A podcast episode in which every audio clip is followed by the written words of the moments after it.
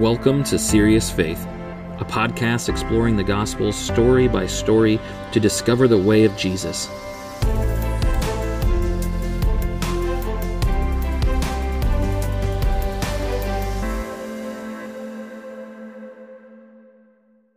Hey, everybody, welcome back. It's been a couple of weeks. Uh, things have been a little crazy in our world, uh, both in the church and in our home.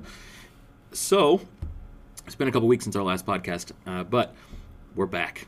We're getting back to this, right? Because at the bare minimum, we got to finish this book of John together. We are in John chapter 13, talking about taking our faith seriously. What does that look like? Uh, let's do it. All right, John 13. We just we're just getting started. Um, next section in my Bible goes verses 1 through 20, and so uh, let me read it for you, and we'll jump in. Before the festival of Passover, Jesus knew that his time had come to leave this world and go to the Father. Having loved his own who were in the world, he loved them fully. Jesus and his disciples were sharing the evening meal. The devil had already provoked Judas, Simon Iscariot's son, to betray Jesus. Jesus knew the Father had given him everything into his hands, and that he had come from God and was returning to God. So he got up from the table and took off his robes. Picking up a linen towel, he tied it around his waist. Then he poured water into a wash basin and began to wash his disciples' feet, drying them with the towel he was wearing. When Jesus came to Simon Peter, Peter said to him, Lord, are you going to wash my feet? Jesus replied, You don't understand what I'm doing now, but I but you will understand later. No, Peter said, You will never wash my feet.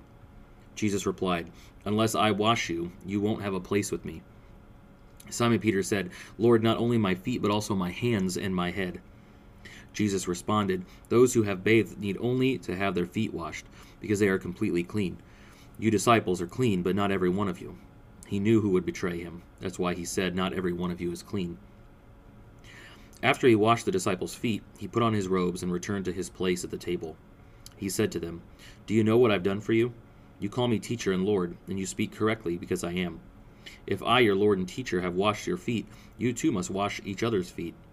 I have given you an example just as I have done, you also must do. I assure you, servants aren't greater than their master, nor are those who are sent greater than the one who sent them. Since you know these things, you will be happy if you do them. I'm not speaking about all of you. I know those whom I've chosen, but this is to fulfill the scripture the one who eats my bread has turned against me. I'm telling you this now before it happens, so that when it does happen, you will believe that I am. I assure you that whoever receives someone I send receives me, and whoever receives me receives the one who sent me. All right, a lot going on here in these, this section, a lot going on. Uh, so, let me offer up some thoughts here as we proceed forward. Uh, so, uh, Jesus is getting close. If you remember from, I know it's been a couple weeks, right? But uh, Jesus is getting close to the crucifixion, closer and closer. And so, on this particular evening, we're only a couple of days from um, couple of days from the resurrection, and so it says right before the festival of Passover, Jesus he knows his time is coming. He says he loved his own, he loved them fully. Uh, first of all, I really like that wording. He loved them fully. Uh, I think sometimes we think of Jesus' love in a very abstract, almost like subconscious way you know like we know it's true in our heads but we don't really feel it. And there are days where we're like you know maybe god doesn't love me or, or we don't think about the fact that god loves us and wants what's best for us but it says he loved them fully. And so they were going to have a meal and it says the devil had already provoked judas and so um, you know judas has already done his deed and set up this trap for jesus and so jesus does something interesting. He does something that was unexpected and he gets up and he takes a towel, takes a basin of water, and he begins to wash the feet of the disciples. Now, in that time, washing feet was certainly not something a master would do. Uh, washing feet would have been done by kind of a low servant, somebody in the house. You know, as people come in and they're with their sandal feet and they're all dusty from the road and the walk, and and this servant would wash their feet for them because when they would eat dinner, it wasn't like us where we had these high chairs all the time. You know, um, they would sit at these low tables and sit on the floor, kind of almost like cross-legged or like the legs out to the side of them and so their feet were a lot closer to their food and their faces than they would be like in our chairs um, or like the chair that i'm sitting in now And so they would wash their feet because their feet were so filthy from the road and the travel and but it was a lowly job. This was not something that like the owner of the house would be doing. And so Jesus gets down and he just starts washing disciples' feet. And he says, You don't understand what I'm doing, but you will later. Right? He says, You don't get it yet, but you're going to. And Peter says, No, no, no, no. Right? Because Peter is Peter is, knows how this works, right? He's like, You are you are Jesus, you are the Messiah, you are the Christ, right? You are not gonna wash my feet. Like, I imagine in his head he's thinking, if anything, I should be washing your feet, right? Like, if anything, I should wash your feet because you are the master, right? Like, you are it. And he says, No, you will never wash my feet. He said, This is not going to happen. But there's this interesting exchange because Jesus replies and says, Unless I wash you, you won't have a place with me.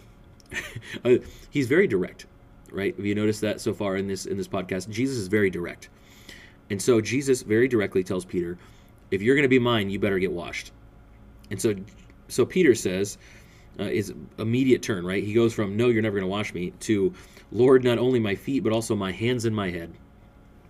Right now, talk about serious faith. Like Peter here, Jesus tells him he's got to be washed, and he's like, all right, then take every part of me.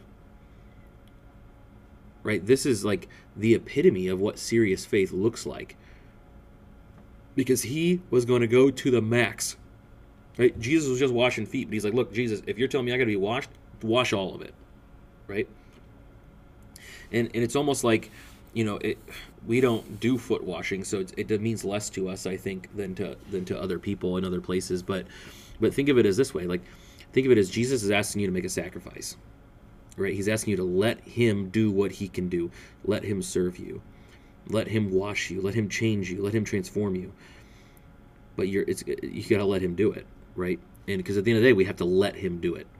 He doesn't. He almost never forces his way in, right? Jesus does not force us to do things. He asks us, and we get a choice on how we're going to respond.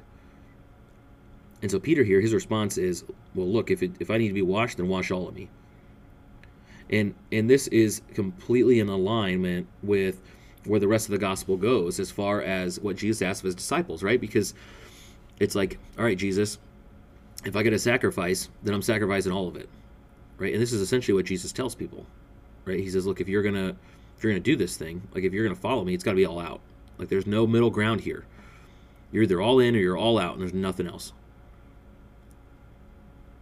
And so Peter here says, I'm gonna be all in. You can have it all. Take all of me. I'll sacrifice everything. And Jesus says, Those who have bathed need only to wash their feet, because they are completely clean, and you disciples are clean, though not every one of you. See, he says, Look, you you're already clean because you're my disciple. So you just need to wash your feet. It's this constant reminder to be cleansed, this constant reminder to rely on Jesus, this constant reminder to sacrifice. And I do think it's interesting when he says, You disciples are clean, but not every one of you, because he knew who would betray him. And this is interesting to me because I think sometimes we assume that because we're in church, everyone around us must also know Jesus well. They must also want what Jesus wants and be sacrificing the same way we are. And they aren't. They are not. It's why Jesus, at another place in the Gospels, says that there will be many who say to him, Lord, Lord and Jesus will say, I never knew you. Right? Why? Because they, they haven't got their feet washed. They haven't been actually following in the way of Jesus. They haven't given themselves to Jesus. They want what they want, and that's all they want. And so after he washed their feet, he puts his robes back on and he, he teaches them. He says, Do you know what I've done for you? You call me teacher and Lord, and you're right because I am. But if I'm washing feet, you too must wash feet right? If I'm serving others, you must serve others. If I'm doing this with my life, you should do this with your life. And he says in verse 15, I've given you an example. Just as I have done, you also must do. This is where that command to be like Jesus is so important because he tells us straight up what I've done, you must do. If Jesus did it, we should be doing it. This is where serious faith comes to the head because this is where too many times we find reasons not to. And we and sometimes the reasons are really bad reasons and we know that. But other times we make our reasons for not doing this thing extremely extremely religious.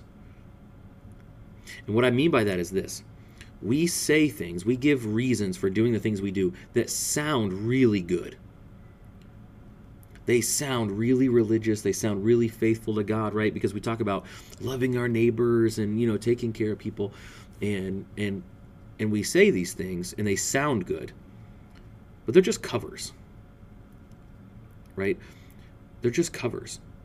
Because what we're trying to do is justify why we are doing this thing we shouldn't be doing or not doing something that we that we that we shouldn't be doing.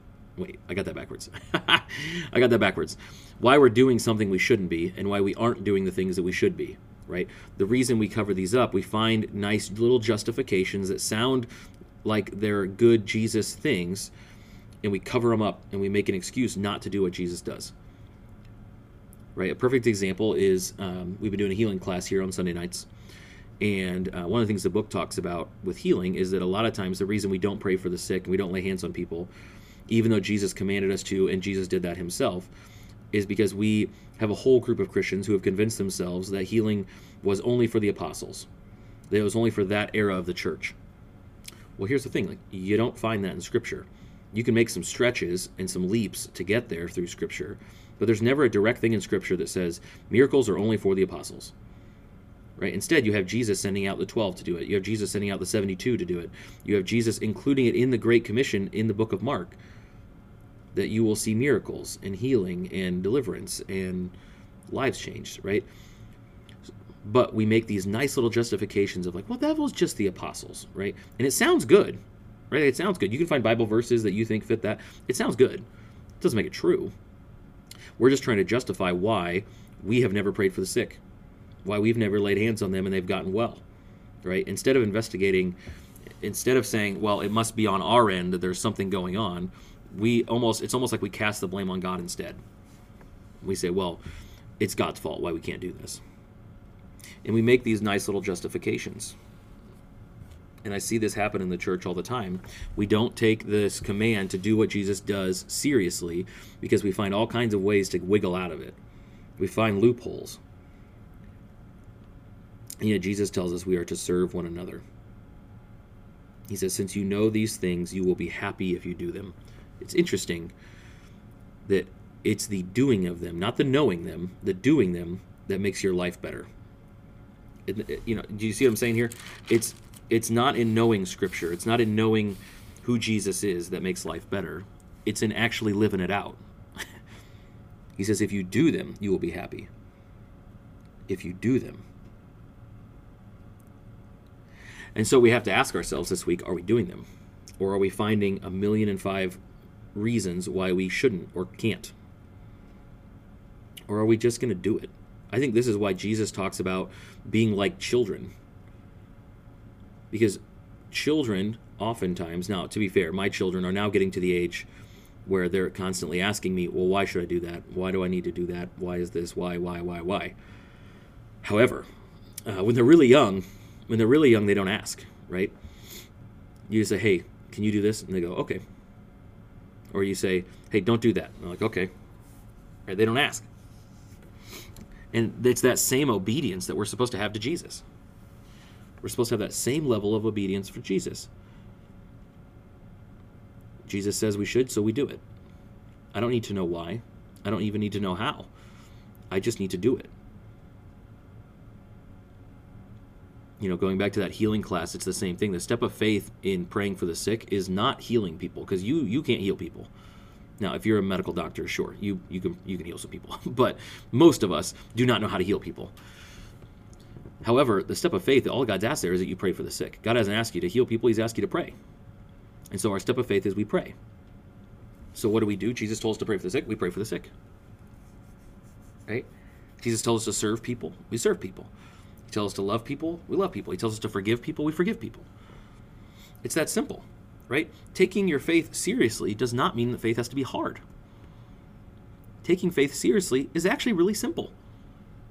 It means that if I'm going to say that Jesus is my master and my Lord, I'm going to let him do that. And when he says go, I'm going to go. When he says stay, I'm going to stay. It's that simple. And if you can work your life down to just that, on listening to Jesus and doing what he says, You'll find that life's a lot more enjoyable, as Jesus says here. You'll be happy, right? But you'll also find that life is a lot more meaningful. You'll get to see a lot of cool things. You'll get to have relationships that are restored and rebuilt. You'll find reconciliation and forgiveness in your heart, and you'll find the life that it brings you. Faith is not hard, guys. It's not hard.